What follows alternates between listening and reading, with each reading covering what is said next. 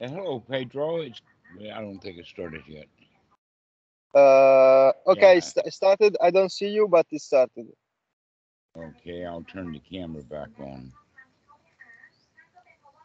That happens sometimes. Okay. On All right.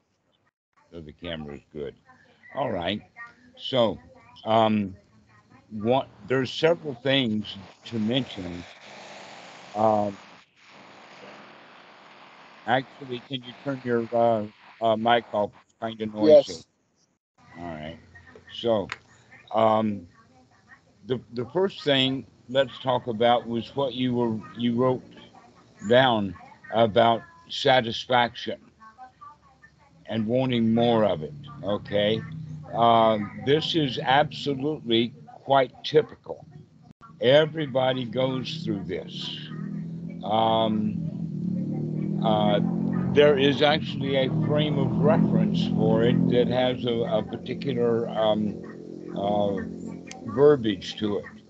It's called spiritual materialism, for one thing, and another one is desiring desirelessness or um, wanting more satisfaction. It's, it all comes in the same ground. Is is that now that you're practicing satisfaction, the hindrances will keep coming back up, saying more. What's next?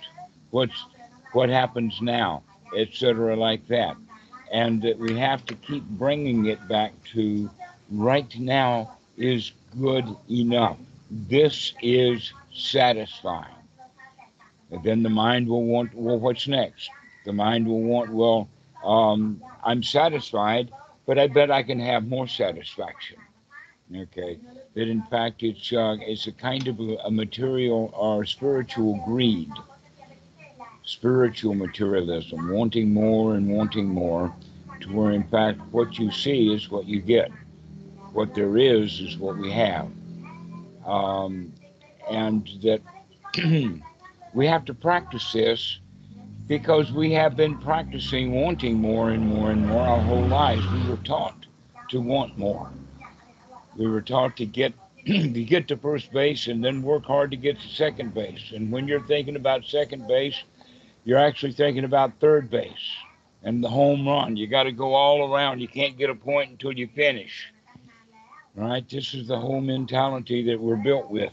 and so um, practicing catching that mentality is a lot of fun.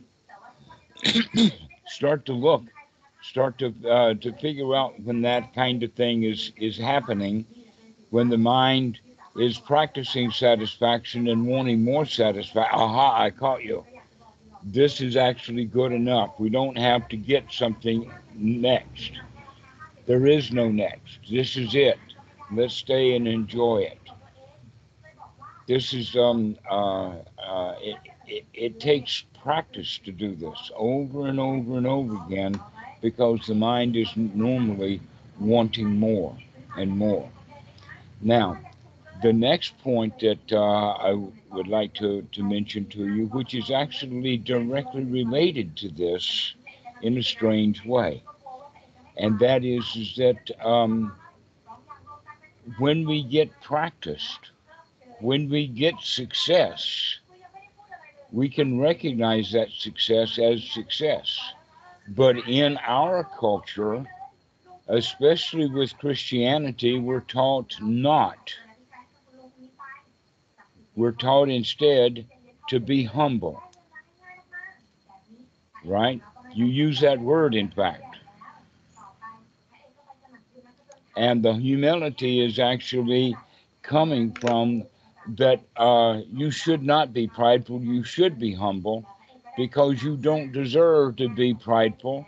You deserve to be humble. You're not good enough. And so that thinking then that uh, you're not good enough, and so therefore you should hide what you do have, um, that we cannot, um, let us say, be prideful. That in fact, in our society, prideful and humility are opposites. within the context of the Buddha, they're very, very similar. They're the outcome of, of, of, competition. And what we're uh, planning on and what we're practicing and what we're doing is is coming out of the comparisons, coming out of the competition. That if we compare ourselves to someone, then we'll either come up short or long. We'll either come up uh, prideful or uh, the loser. And so uh, in our society, we actually congratulate the loser. We congratulate the humility.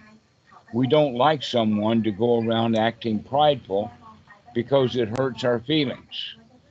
They're supposed to be humble, like me, right? And so we go with that, that mentality. And that the teaching of the Buddha is actually quite opposite of that in the sense that um, we we go for gaining um, that satisfaction. We gain the success. We put the work into it. We continue to put the work into it, and we get the results. We get the value out of it.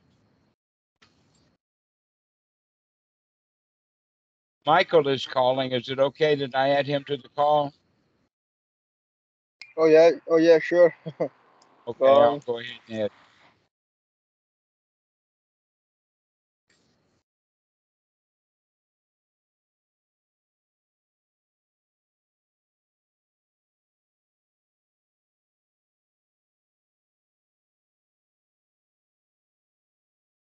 Hmm, you should be answering.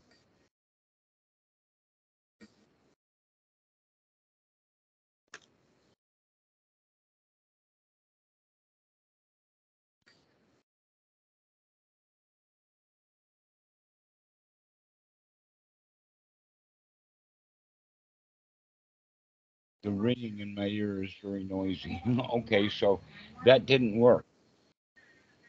I thought that I would add him to the call, but it didn't work. So um, we'll continue on with what we're what we're talking about, and that is um, when we compete with with each other, we see each other as kind of an adversary or an enemy. We don't see each other as friends. And when we see each other as adversaries or enemies, then we want to compete. We want to show dominance. We want to find out who's in charge here. We want to find out, you know, who's the alpha male in the crowd, etc., like that. This is quite normal human behavior. And so we compete with each other to find out who's one up and who's one down. And in any particular group, there's only supposed to be one guy that's up, and everybody else has got to be humble. They've got to be one down. Otherwise, we're going to have a fight, right, to determine which one is on top. So, in the context of the Buddha, since we are all friends anyway, that we can all also be winners. We can all be champions together without having to compete with one another. So we give each other credit for uh, uh, being on top of the world. That it's okay to be on top of the world. That you don't have to be humble about it. The um, uh, the sutras are full of this kind of stuff in this in the way of that uh, whatever assembly the Buddha goes to, he's basically the center of attention. He can walk into any assembly and um, uh, meet with the people, converse with them on whatever topics that they want to converse, and not feel afraid, not feel dejected, not feel uh, like an outsider. You feel like you own the place. Now that's that feeling is part of the development, you see, that um, when you have satisfaction, but a little satisfaction and not enough satisfaction, that's back into that humble pride, competition, comparing ourselves, etc. And so we can, in fact, come out of that by congratulating ourselves for doing what we can do, become successful. This this satisfaction is satisfactory. It's good enough. I can handle it. So we begin to catch that I want more. I'm I'm humble. I don't have enough. I'm not good enough. I want more. I want more satisfaction. I've got satisfaction, but I want more of it. Now we're going to change that by saying, aha, I can see that wanting. I can see that desire. I can see that um, desiring desirelessness quality to it that I that I want more. And so we can then just say, aha, I caught you and let it go and come back to this is good enough. This is fine. I got what I need. This is enough.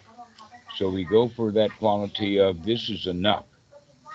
And when we have that quality, we take on that winner's attitude. We've got the win, we've got it. And so there's no reason now to be humble. Take your prize. If you've won the Olympics, go get your gold medal. Stand on that stage.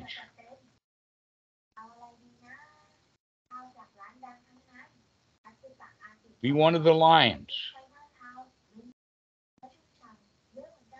This is the way that we practice, is to take on that lion's roar, to take that on, to take that uh, uh, satisfaction and success. And we practice that every moment. This is it. In this present moment, we're good enough. And so this is a new change of attitude.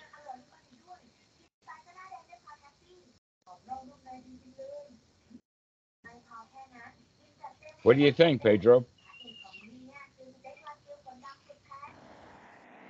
Yeah, just uh, really, I'm. Uh, it's just yesterday that I'm wondering if uh, my some of the tendencies that I have, uh, also for the like the fact that uh, I say often like, uh, okay, no, well, I will, uh, uh I will stop using the mind. I will also go with feelings. I will not make thoughts. You know, just stay without thoughts, without thinking. You know, some tendency that I believe I'm good, but I'm really also um, looking into the dharma if these things is recognized or, or it's wrong or something. You know uh, it never arised the, the doubt in me before. Like I was thinking, okay, just uh, yeah, I was uh, like um, already thinking about this thing, and you know, I'm I'm happy. But sometimes I think maybe you know, not everything is like uh, already like uh, should be in the in the dharma path. Like also this thing to I, I don't really I prefer not to use the mind. Like uh, I let the things that are are going on go on, but I don't feed uh, any thought. I don't feed any uh, any plan, any thought. Uh, just uh, because wh- when I don't use thought, you know, I'm kind of naturally naturally satisfied.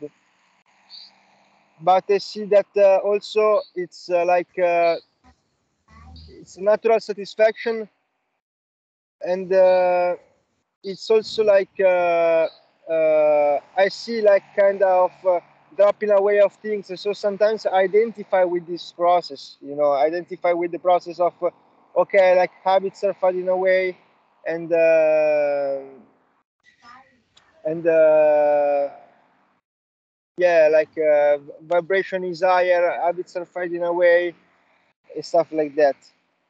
Mm-hmm.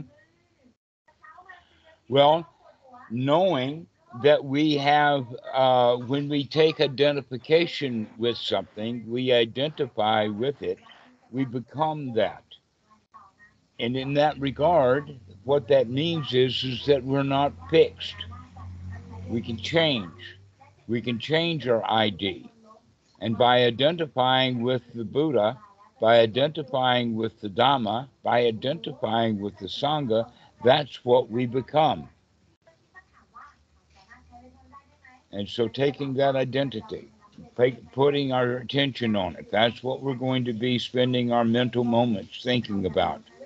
that we become yeah, this eager. thing I, I really, yeah, I'm really realizing also how, in fact, uh, yeah, I was on sort of, uh, yeah, on sort of my stream uh, in some way, but really now I'm really preferring actually the the sangha to my personal stream of uh, of thinking and my personal stream of uh, tendency. Also, if uh, I believe it's completely spiritual, but uh, I really find it more pure, the stream of the Dharma, more inter- interesting.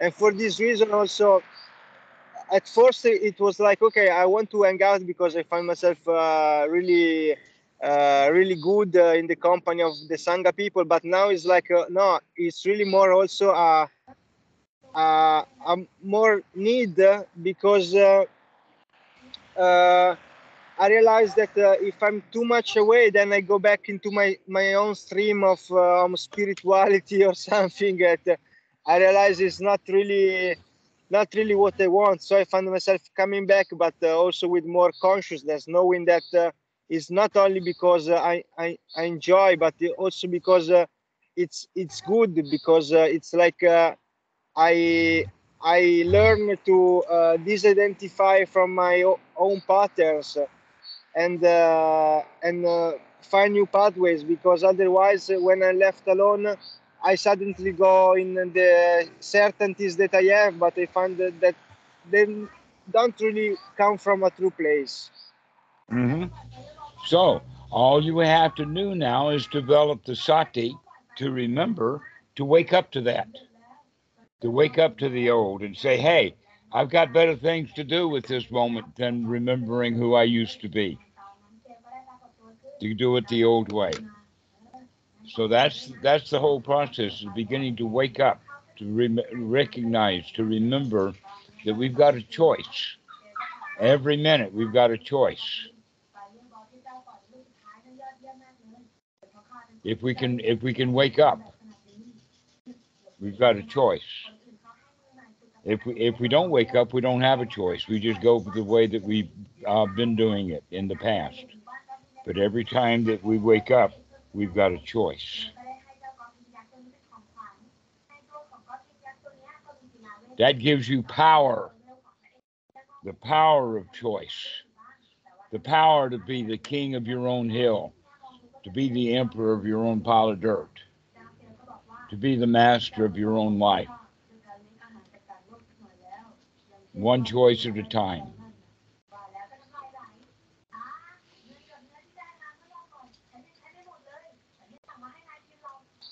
And it's yeah easy like to uh, do. it's Just wonderful each moment.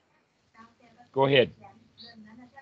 Ah, it's wonderful because yeah, one thinks that uh, okay, no, because uh, yeah, I, I changed again attitude for uh, another time again, really, because uh, in fact uh, the the first thing that I thought was uh, okay, I, I will uh, uh, I will stay in the in the Dharma and the Sangha until it reflects me. But then I realized that uh, it was not uh, coming from a true place. That I just wanted to go on doing things. But then uh, staying in the Sangha, I realized that actually the direction that uh, the Sangha could take me is uh, a way better more than the direction I was going alone. Uh, Well- When we deal with ordinary people and we have our dukkha, they will help us stay in the dukkha. When we're in a noble sangha, when we're around others, we will find someone there that'll help us to come out of our dukkha, not stay in it. The example would be an argument. When one guy is arguing, he actually needs a partner to argue with him, and then both of them feel bad. But when they can be friends instead of argument partners, then they can feel good. But it takes one of them to remember to do that, to make a change.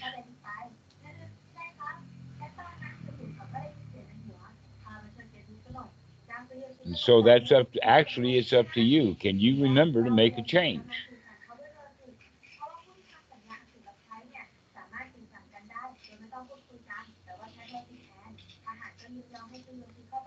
Yes, because I have like this preconcept in my mind that uh, I go to a place uh, only if that helps me standing better on my feet alone.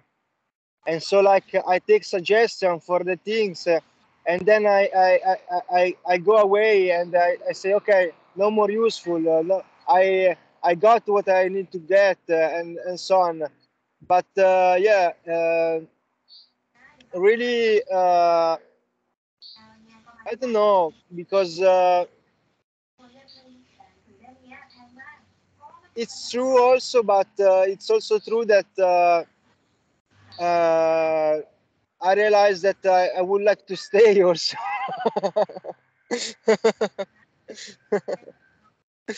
Well, whenever we fall out, never mind, start again come back. okay. We're not ever going to get what we want, but we can be satisfied when we don't get what we want.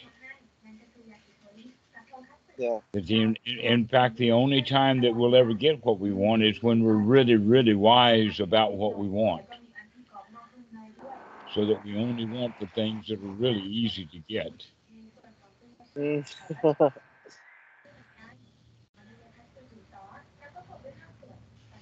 okay. That's the only way to get what we want is by being very, very wise about what we want. So that what we want we can easily get. Yeah. I, ๆ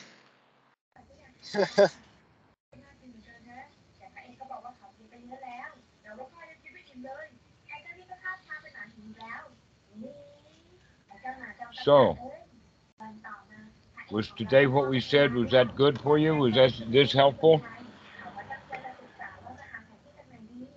Yeah, no, totally. And uh, yeah, totally. Because uh, yeah, it's uh, like a new change of attitude. Like uh, I recognize that uh, I I don't know to say, but it's like uh,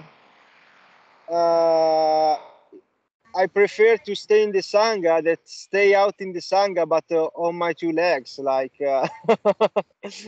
I don't know how to say it. If it's if it's wrong, tell me. But I think I'm starting to realize that that uh, it, it's better for me to work in the sangha that uh, and maybe uh, find other people and support each other that like say okay i don't need support at all because it, for the support sake like i don't need the support at all.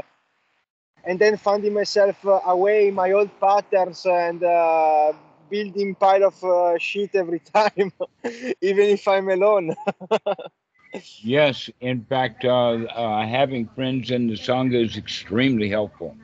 Being on our own uh, uh, sometimes is quite slow. Um, an example of that would be that you've got to move from one apartment to the other. If you move everything on your own, it's really, really tough work. But if you got some friends, then you can make easy work of it especially like moving furniture that's too big for one person to handle. It takes two people. It's too big for one. yeah Okay, some of the some of the mental crap takes two people. It's too big for one person to do it. But he's going to have to be the one who does to take the charge of it. But we can get some help from our friends.